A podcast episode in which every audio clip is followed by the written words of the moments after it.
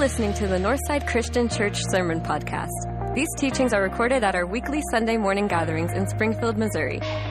For more about our church, service times, and how to connect, visit northsidechristianchurch.net.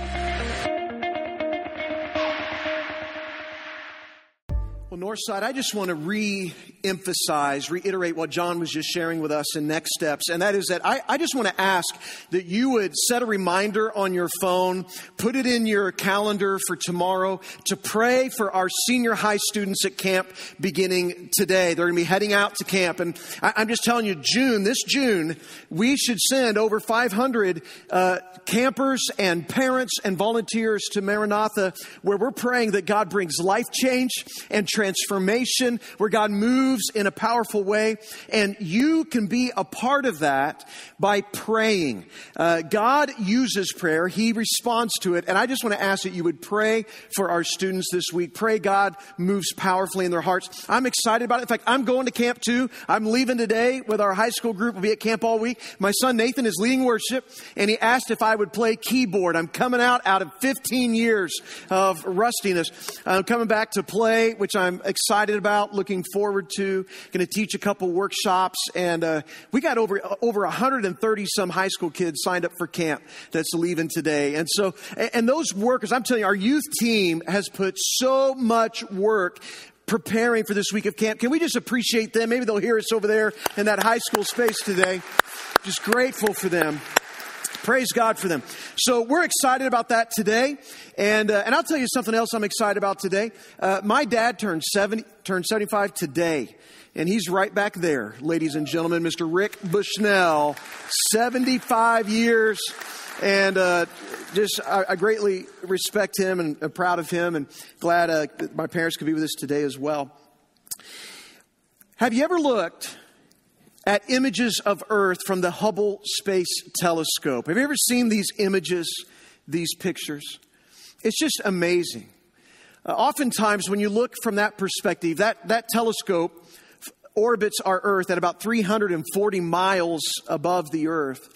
And you look at our planet from that perspective, it is breathtaking to see the images of our planet, to see the vibrant colors of, of blue and green and white and brown uh, from space. It's just incredible. When you see it just looking so peacefully suspended there in space, it looks calm, it looks peaceful, sustaining life.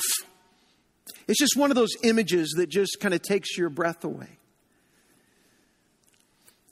But if you zoom in, and you come in closer and closer still. You don't just see beauty, you see brokenness. In fact, if you zoom in close enough, and from that image you go into a place like Uvalde, Texas, where right now there is a community and families that are just reeling in their grief. Now, a nation who is just appalled at what we heard when just five days ago, kids who were just in their classroom learning, those children, 19 of them now dead, two adults, two teachers killed, and you just let it sit there a while. You can't help but see the pain and the brokenness. And then after you sit there for a little while, if you step back and then you zoom in about 1,700 miles away and you go to Buffalo, New York. And there in Buffalo, New York, where just 15 days ago, 10 people were killed at the Tops supermarket in what appears to be a hate crime. And then you just, you just let it rest and sit there for a while. Your heart is disturbed, grief overwhelms you. And then if you step back and and then you zoom in to Laguna Woods, California. We're there in that church. One was killed, five others wounded, in what appears to be a different kind of hate crime in a small church. And then you let it just sit there for a while with what you see. And then you step back and you come back to where you are right here, right now, in Springfield, Missouri, and you look at our greater Springfield area and you begin to zoom in closer to the verbal abuse, the physical abuse that is on the rise. And when you look in our community and you see that children have been identified by the reports as the most vulnerable in our community, and you see children neglected, you see addiction enslaving more and more people, you see violence on the rise and sex trafficking increasing and stealing and the crimes around. In fact, just this week, I was just sitting in my office. In fact, I was working on this message, and Alan Tiger, our college life minister, just outside my door says, He just took the packages off my porch. And he's looking at his phone, where he's watching his camera from his doorbell as a guy, about five minutes or so after the UPS driver drove by, came and grabbed his packages that contained the sunglasses for their little girl, Essie, because they're going to go on vacation. And so they got her some sunglasses. It included the sunscreen that's actually designed for her skin, which is way darker than my skin. All of it was for her. And this guy takes it off the porch and they find the packaging along the road, the farm road, Farm Road 127, Melville Road. But all the things that they ordered for her gone. When you just zoom in closer to what's happening, we're just sickened by it. We're, we're, we're so done with it. And you just start asking questions the more and more you see it. Questions like why? Why is there so much oppression? Why, all the, why all the injustice? Why do evil people prosper? Why do the righteous suffer? Why doesn't God do something? Why doesn't God clean up this mess? Turmoil, tragedy, trauma, trials, tension. It just leads you to ask this why question over and over. Just like God's prophet Habakkuk, who was facing increasing injustice, asks the why question. He cries out to God and just asks why. In fact, he has two complaints against God he brings up with God. He brings up one complaint, and then when God answers that one, then it leads to a second complaint. And the first complaint of Habakkuk, the prophet, who was asking why because of the injustice of his day, begins in Habakkuk chapter 1, 1 through 4. We've been reading this as we've gone through our Bible engagement this year as a church, as we've been reading through the Bible. And here in Habakkuk chapter 1, the prophecy that Habakkuk the prophet received how long, Lord? How long must I call for help? But you do not listen or cry out to you.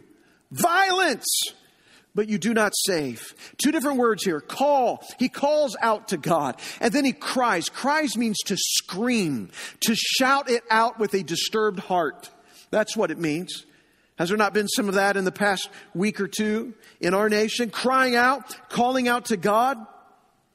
He says, Why? Why do you make me look at injustice? Why do you tolerate wrongdoing? Destruction, violence are before me. There's strife and conflict abounds. Therefore, the law is paralyzed. Not just the law of the land, God's law. It's paralyzed. And justice never prevails. The wicked, him and the righteous, so that justice is perverted.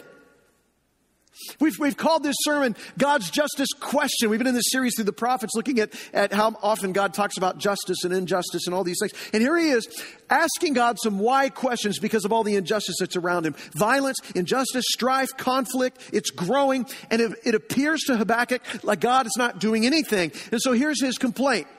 The first complaint of the prophet Habakkuk. Why do you allow evil to go unchecked and how long will you permit it? Why do you allow evil to go unchecked? And how long are you going to permit it? When it happens to you, when it comes to someone in your life, when you see it up close and personal, you can't help but ask the question, why do you allow it and how long will you permit it? Habakkuk is writing at a time when the evil king Jehoiakim is on his throne. In fact, Jeremiah 22 tells us a little bit about Jehoiakim, this wicked, ungodly, rebellious king who oppresses his people. He made them work without pay.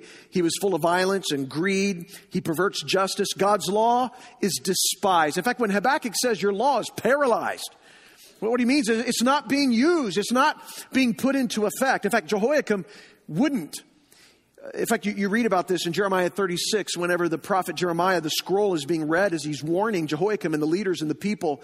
Uh, and, and Jehoiakim, as he listens to the scroll being read, every three or four columns, he takes out a knife and he cuts it and he throws it into a fire and just burns it until the entire scroll is burned up. And neither Jehoiakim or his leaders or the rulers are bothered by this at all.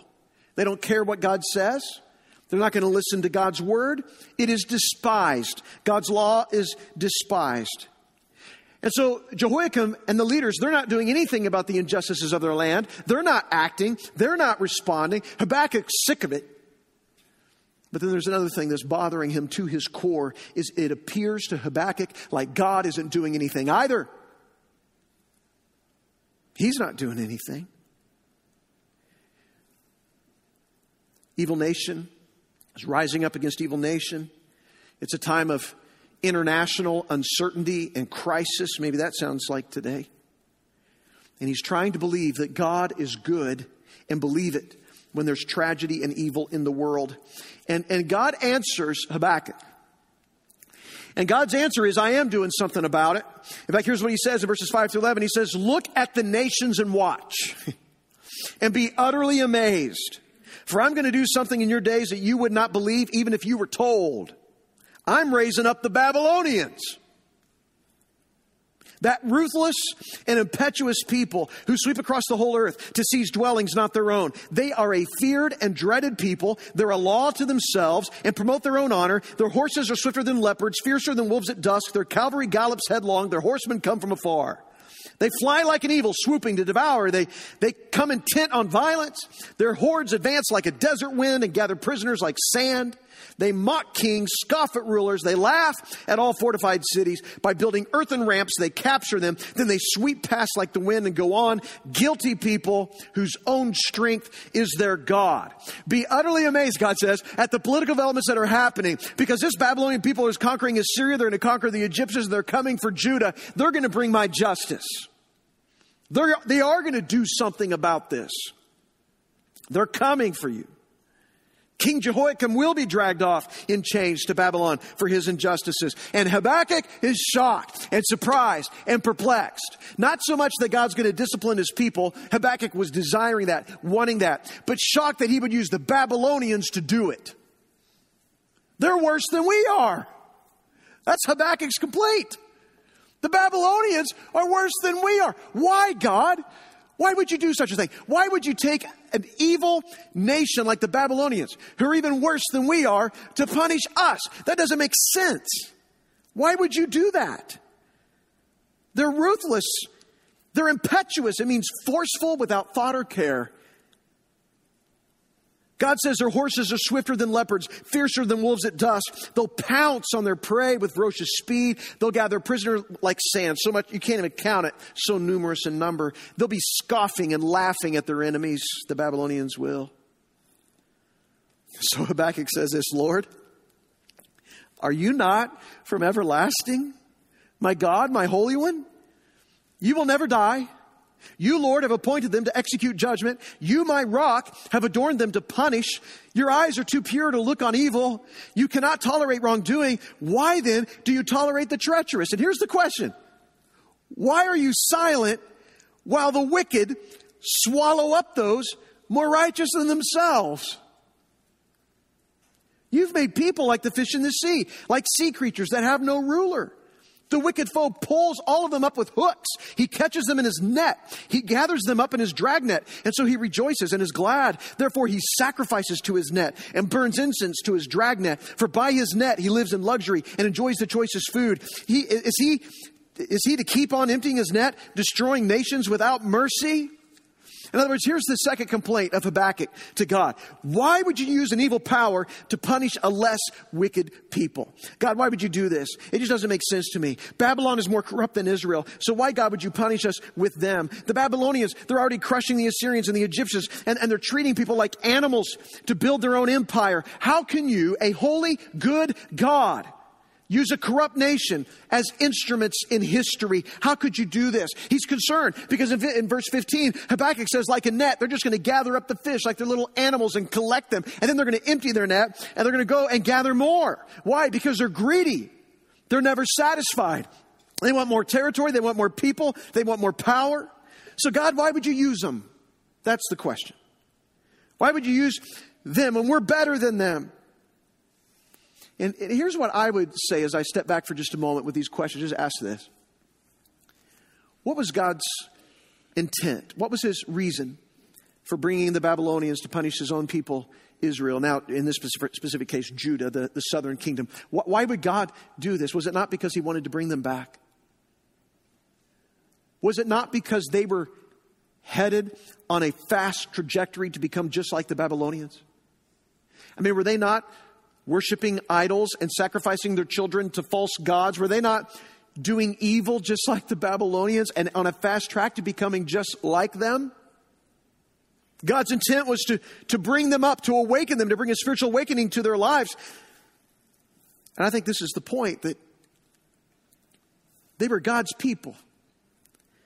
And yet they were acting like the nations around them. You know, in Hosea 13, which was written prior to this, to the northern kingdom, to Israel, it reveals how God had saved Israel from Egypt and delivered them through the Red Sea, and how He had provided for them and protected them and made them His own people. And He was their God, and He was going to redeem them and get, take them into the promised land and give them a hope and a future. These were God's people. And yet they rebelled against Him and they rejected Him. So that by the end of Hosea 13, he's, he's calling for their punishment. I just want you to consider this. Is Israel, in this case, Judah, are they not more wrong? Is it not more evil to know God, to have a relationship with God, to be God's people, and yet turn your back on Him and reject Him? What is more evil, since we're asking the question?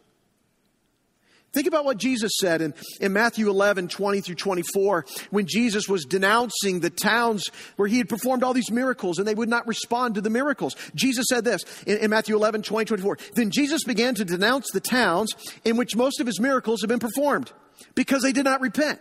Woe to you, Chorazin! Woe to you, Bethsaida! For if the miracles that were performed in you had been performed in Tyre and Sidon, they would have repented long ago in sackcloth and ashes. In other words, places that have been destroyed because of their wickedness, had I performed these miracles there, they would have repented. But I tell you, it will be more bearable for Tyre and Sidon on the day of judgment than for you. And you, Capernaum, will you be lifted to the heavens? No, you will go down to Hades. For if the miracles that were performed in you had been performed in Sodom, another place where destruction came because of the, the greatness of their sin, it would have remained to this day. But I tell you, it will be more bearable for Sodom on the day of judgment than for you. If you know God, have God, belong to God, and you choose to rebel against Him, are you not guilty of a greater sin? If you choose not to believe, even after having Jesus perform all of these miracles that he performed, are you not guilty of a greater sin? And I would propose, are we here in the 21st century, living in this day and age in which we live, in which we have the complete scriptures available to us, where we have more fulfillment of prophecy available for us to read and see than, at any, than any other person in the history of the world? Those of us who have seen God's plan carried out in the person of Jesus and his, and know that he died and rose again and ascended into heaven, are we perhaps not even more guilty than the people that Jesus is talking to who saw him perform the miracles that he performed because of what we have in our hands today.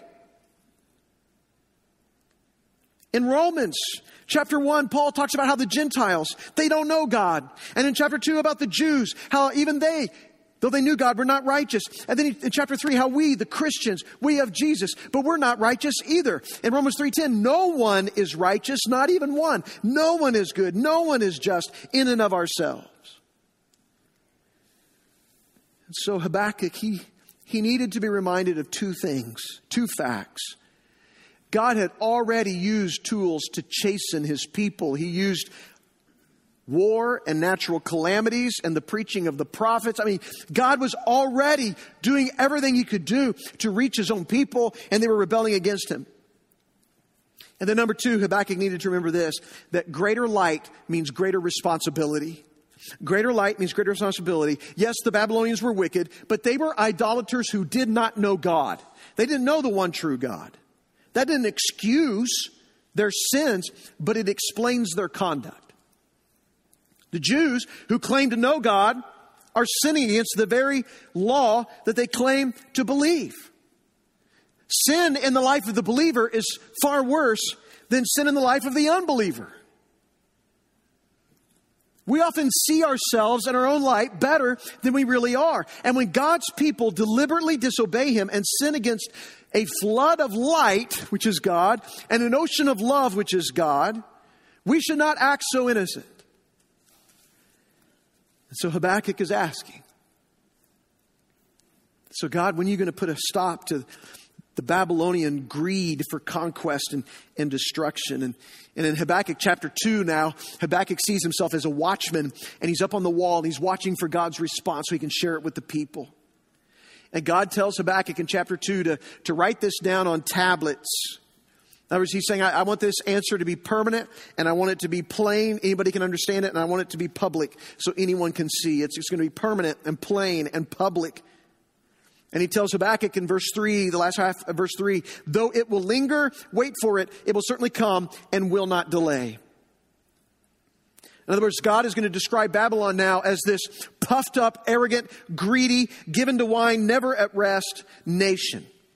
And God is going to bring Babylon down. He's telling Habakkuk, don't, don't worry. Babylon is going to be punished as well. They're going to suffer as well. It's coming. And it's because they're corrupt their violence, their oppression. It's, it's, it's this never ending cycle of revenge that we see in the nations, where one nation rises up and comes and attacks and overpowers and oppresses another, then that, another nation rises up and comes after that nation. They, they all are doing this in this cycle, and God will use nation to punish nation. And just because God might use a corrupt nation, it does not mean that He endorses what they do. They will fall like any nation that acts like them. And so what he does here is God tells him, I got some woes for Babylon. In fact, I got some woes for any nation that's like them. And woe number one and two is he talks about how Babylon had unjust economic practices and were taking advantage of people, and the wealthy were building their wealth off of the poor, and they were working people with, with uh, no pay. This is economic practices. And then he gives another woe for slave labor, treating humans like animals, threatening them with violence. And then woe number four came because they, they were abusing alcohol and sexual immorality, where he says you're, you're giving each other, getting each other to drunkenness, and then because you want to look at naked bodies. Then he tells them woe number five, idolatry, which is the engine that drives nations. Money, power, national security. These are all wrapped up as their false gods that they were worshiping, and they were becoming slaves to their own empire. And you see plunder and arrogance and greed and cruelty and drunkenness and idolatry. And what he's saying is most nations will become like Babylon because of their human condition. This is what nations do one after another after another. They become like Babylon because of their human condition. And God's answer to Habakkuk is an answer that's not just for them, but it's for later generations as well. They will all face God's justice. Every person, every one.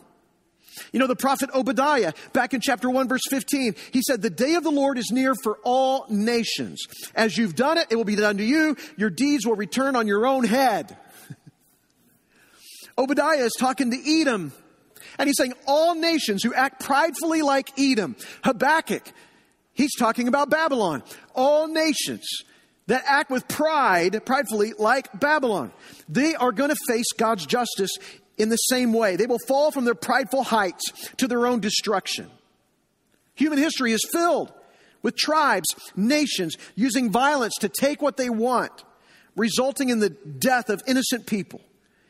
And then you see God using Babylon and Assyria and Edom to show that God cares about the injustices that are happening to people.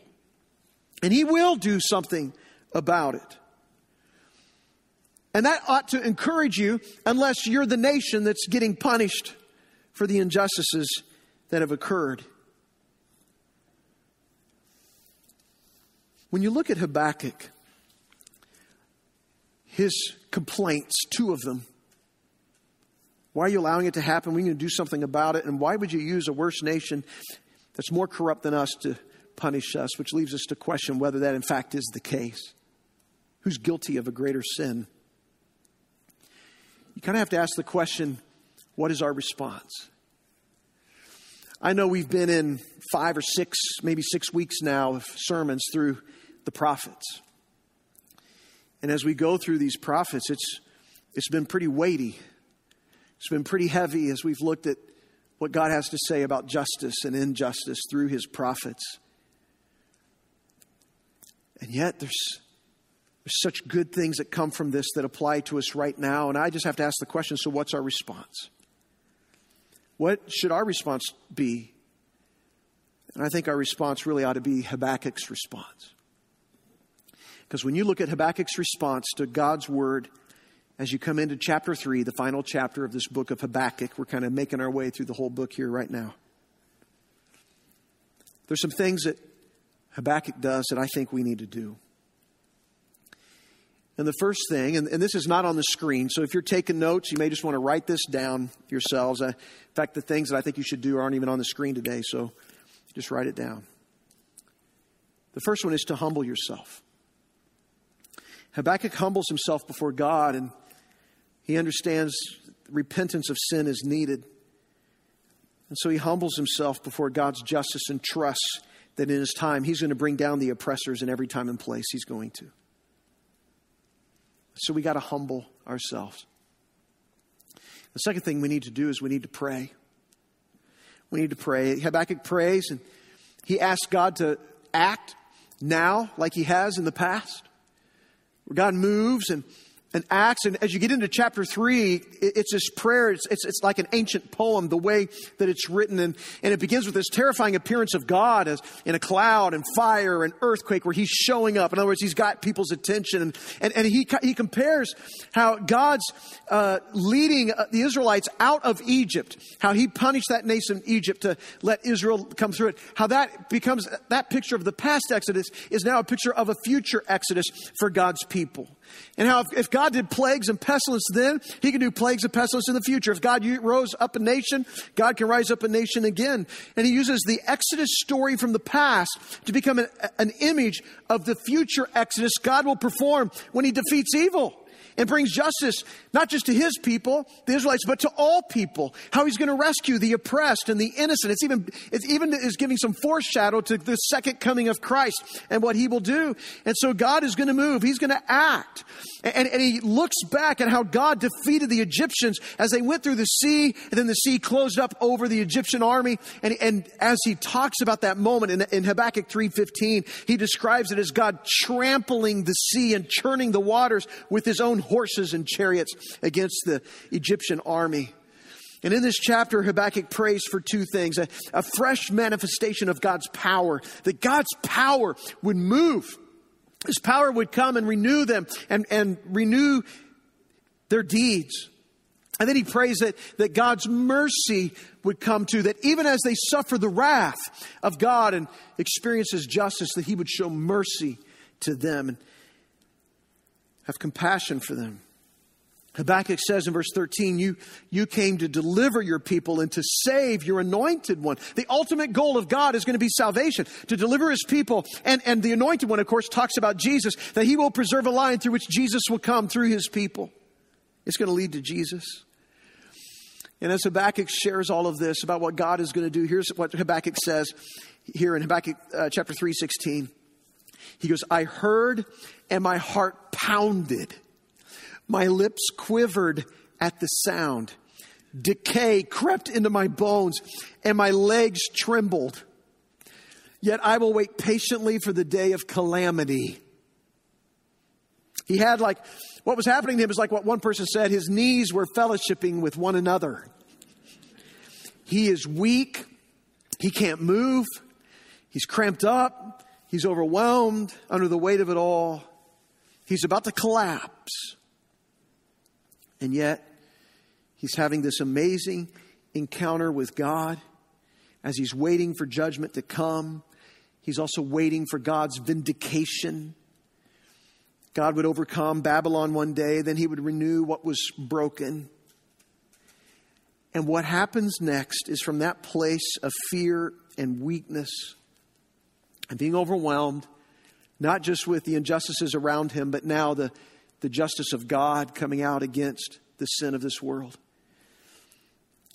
Habakkuk concludes his book with a faith filled, hope filled praise.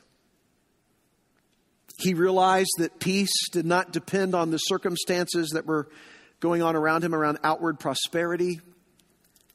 Instead, what Habakkuk does beyond humbling himself and praying, is he trusts. He trusts the author. He trusts God. What do you do when nation comes against nation? What do you do when everything's falling apart around you? What do you do when God is bringing his justice in you? You're suffering the consequences and effects of that as well. What do you do? You trust the author. Though the outlook elicits terror, the uplook elicits trust. Habakkuk teaches us that we can persevere through the difficulties in life. We can trust God even when we're missing some answers. He trusts that God loves the world more than he does and he will deal with evil. And here's what Habakkuk says. I love this. Habakkuk 3, 17 to 19. He says, though the fig tree does not bud and there are no grapes on the vine, though the olive crop fails and the fields produce no fruit, there, there, though there are no sheep in the pen and no cattle in the stalls. In other words, though every supply line has been cut off, and we don't even in this moment have what we need, yet I will rejoice in the Lord. I will be joyful in God my Savior.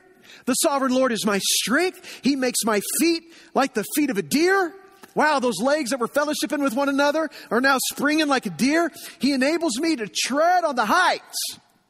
He goes from chapter one, being in the depths, overwhelmed by it all, to chapter three, he's now treading on the heights, leaping like a deer on the mountain of God, on a mountaintop, because he sees and he knows that God is sovereign, God is in control, God is ruling, and he is Lord over everything, and you can just trust him. Even when it gets hard, even when things are falling apart, even when you're experiencing wrath, you can trust with what, what God is going to produce. So Habakkuk, he will not just endure the hour of distress. He's going to rejoice in the Lord and be joyful. He's going to call God his Savior. Even in the midst of destruction and punishment and hardship all around him, the intimate relationship he has with the Lord is bringing joy and peace in his life. And so Habakkuk's book, though it begins with interrogation of God, it's going to end with intercession to God. His worry is transformed into worship. His fear turns to faith. His terror becomes trust. His hangups are resolved with hope. His anguish melts into adoration. And what begins with a question mark ends with an exclamation mark. The answer to Habakkuk's question of why is who. Who do you trust in? Who do you go to? Why all the conflict? Why? What's going on? It's resolved with the comprehension of who is in control. God is in control. God is doing something, even if it feels like He's not doing something. Even if He's doing patience for us, not wanting us to perish, but all to come to eternal life, as Peter talks about. God is doing something. And what that should say to us is this God is still writing your story. God is still writing your story. Quit trying to steal the pen. Trust the author. God is still writing your story. Quit trying to steal the pen. Trust the author. What's your response when it seems like the world around you is falling apart? Your community is falling apart, when injustice rears its ugly head everywhere you look, everywhere you go. You humble yourself, you pray, you, you trust the author. And finally, you, you live by faith. You live by faith. You're not just saved by grace through faith, you live by faith. Living by faith requires us to be in moments when it doesn't make sense, when we're questioning or doubting what God is doing, and we choose to live by faith. In fact, the key to this entire book of Habakkuk is chapter 2, verse 4. The righteous person will live by faithfulness.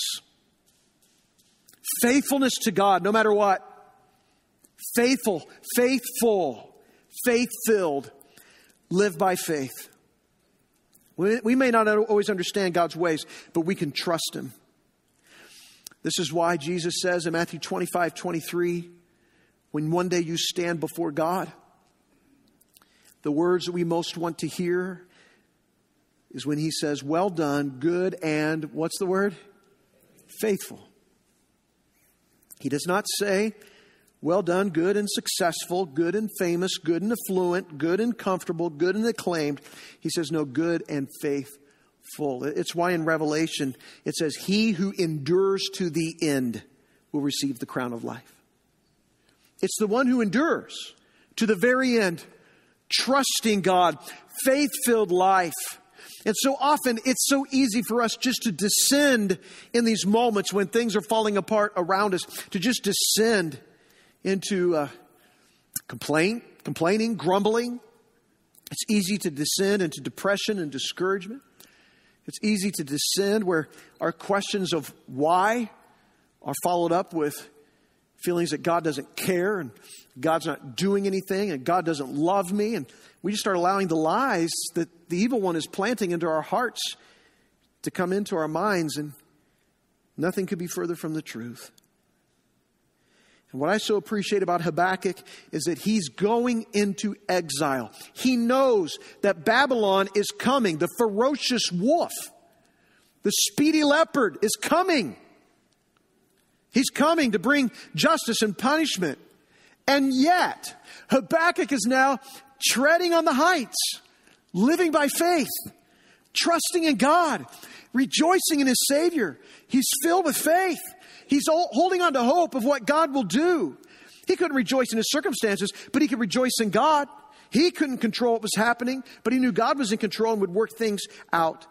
And that seems to me like a pretty good approach. When we face the injustices and the punishments and the hardships that are around us, that we would endure to the end, so that Jesus would say of you, Well done, good and faithful, faithful, faith filled Quit trying to steal the pen. Trust the author. And do what you wish the nations would do. Humble yourself before God. Cry out to God. Pray to Him. Repent of your sin. Trust Him with your future. And live a faith filled life, trusting in Him all the way. And so, God, that's what we're praying right now. Jesus, I pray that in our pain and brokenness as people, as a community, as families, as a nation, that Jesus, we would look to you and cry out to you. And instead of always bemoaning a world that does not know you for not doing it, Lord, I pray first and foremost, right here, right now, every person that's listening in this room and online, that, Lord, we would do this we would humble ourselves. We would seek your face. We would repent of our sin. We would trust you with our life. And we would live every day surrendered to your Lordship, faithful, faith filled. The Lord, we would surrender to the, the daily practice of surrender where we make you Lord. Jesus, we rest in the promise that you are coming to make things right. And while you work in the affairs of nations and men right now in this world, we know that the day is coming where once and for all you will bring righteousness and justice. Lord, you will bring us into your kingdom where there will be no more pain or suffering or sin. Lord, there will be no more injustice. And so, Jesus, we look forward to that day, thanking you that we have the hope of eternal life because of Jesus Christ and his sacrifice on the cross. When we believe in him, when we confess Him as Lord, when we repent of our sins, Jesus, when we surrender our lives to you with everything that we have, when we're baptized into Christ, we were raised to new life because of you. Jesus, make us new. Lord, I pray that we would cling to that hope, and it's in Jesus' name we pray. All God's people say, Amen. As you stand to your feet right now, we're going to sing. And if you would like to make a decision today, you would like to pray today, you'd like to become a member of this church, if you would like to volunteer and serve and take your next step of faith, I'd love to visit with you. I'm stepping right out here to Decision Point. I'll meet you there. If you're online, follow the directions on this screen. Let's worship. Let's sing. Thanks for joining us this morning, Northside. Before you go, make sure you check in and let us know you were here. Text the word check to 417 233 1200. If you want to respond to today's service, you can do that online through Decision Point. If you want to know more about baptism or becoming a member, you can request more info at northsidechristianchurch.net slash decision. This is also the place to find out about our life groups, find out what sort of service opportunities there are, or if you just need to get in touch with a minister. And if you're online, you probably use social media too. Make sure you're following along with Northside on our Facebook page, Instagram account, YouTube channel, or Twitter. We are glad that you chose to join us this morning. As we head out for the week, let's make sure we take the love of God with us. Take good care of each other, Northside.